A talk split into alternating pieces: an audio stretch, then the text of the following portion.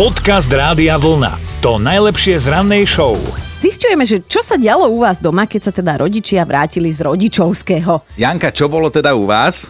Takže u nás doma to bolo tak, že ocino chodil na rodičovské vždycky s takým kamarátom Mhm. a Ako- prišiel domov a teda naša mamina už nie, že no čo, čo, ako bolo, čo, ako bolo.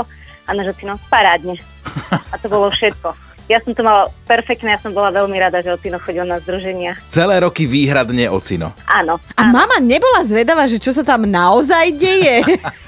Tak ona ma asi verila, že fakt, že to bolo dobre. No ako nebola som nejaká zlá žiačka, takže to bolo všetko ako ocino.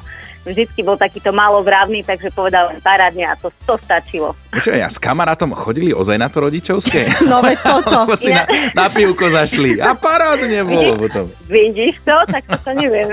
Jej, to je super. Viac takýchto ocinov na, o, na rodičovské združenia, aby sme my deti boli chránené. Presne tak. Krásny deň ti želáme, Janka. Ahoj, Jani. Ahojte.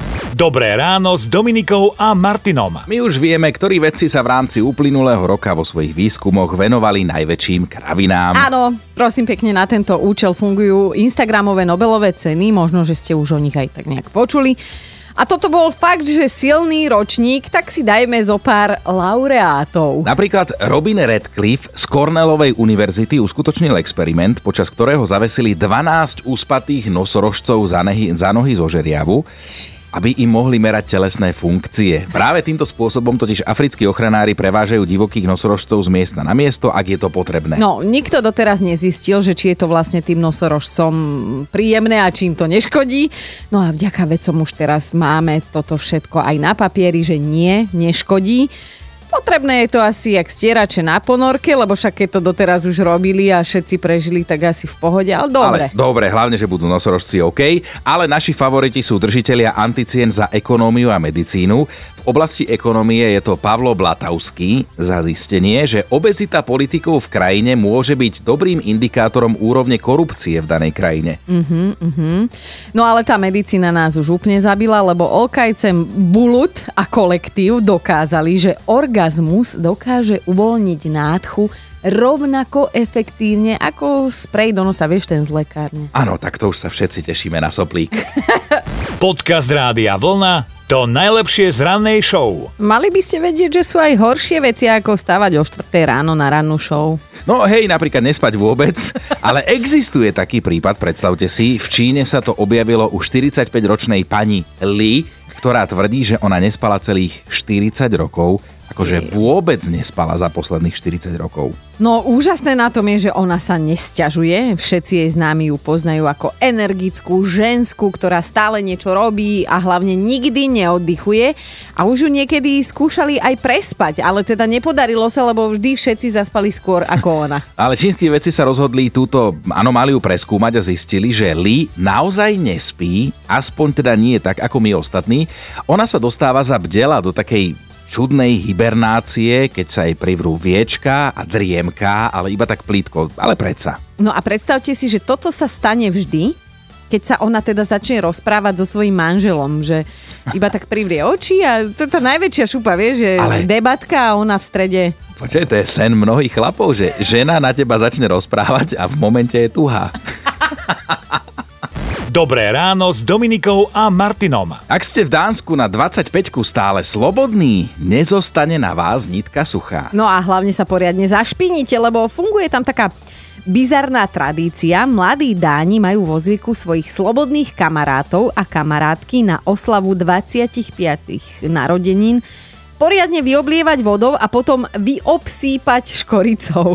Na zemi to inak potom vyzerá, ako keby sa tam niekto, no, No. také nepekné hnedé fľaky sú tam po tomto šantení, ale ten dôvod, pre ktorý sa to celé robí, je fascinujúci. V starej Dánčine totiž existuje slovo pre 25-ročného slobodného muža Kaniev Svent, teda doslova škoricový mládenec. A 25-ročná slobodná žena je Kaniev Smo, čiže škoricová panna, ale teda tam to nekončí. Toto isté robia aj s nezadaným triciatnikom, keď teda oslavujú okrúhliny, lenže vtedy sa na nich vysype kýbel korenia. Uhádli ste, tiež kvôli starej Dančine, 30-ročný slobodný chlap je Pebersvent, čiže korenený mládenec. Hej, hej, no a ak teda vydrží slobodný do 40 tak tam už je iba korenený, lebo po 50 už je iba koreň, no.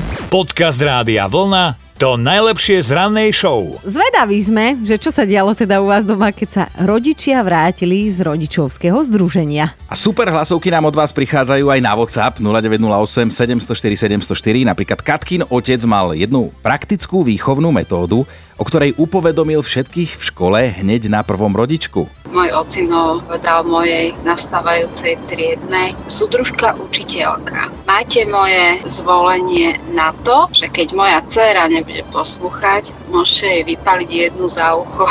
máte to dovolené. No teda, umiel si na tebou ruky ako ponský pilát, Katka. No a toto sú zase Kamilové bolestivé spomienky. Mama vždycky došla domov a ona išla jak gulomet, to bolo len od dverí rovno. Tap, tap, tap, tap, tap, tap, tap. To ani som nevedel, jak sa dokáže ruka v ramene tak rýchlo otáčať, jak mama stihala búchať. A jedno rodičko si konkrétne pamätám, tiež bolo niečo zle spravené, mm-hmm. tak som sa doma pripravil, zošit samozrejme v nohaviciach už strčený. Mama ma zaskočila, došla domov a lisk, lisk, rovno na tvár. Cez hubu som dostal 2, 3, 4, ani si nepamätám, potom sa mi rozvidnelo.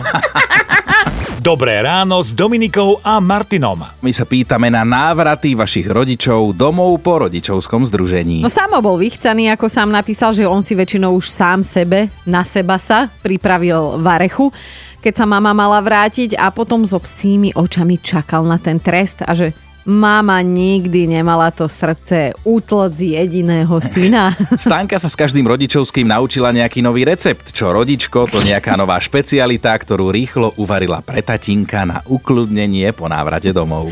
No a takto si užíval chvíle rodinnej pohody náš posluchač Peťo. Ja som vždy si tiež lahol a snažil som sa zaspať mm-hmm. a čakal som, čo sa bude diať. No a keď bol otec, ten to zvládal aj ručne vždy mi vysvetliť, no a mama musela používať nejaký remienok alebo niečo podobné. Počúvajte Dobré ráno s Dominikou a Martinom každý pracovný deň už od 5. Radio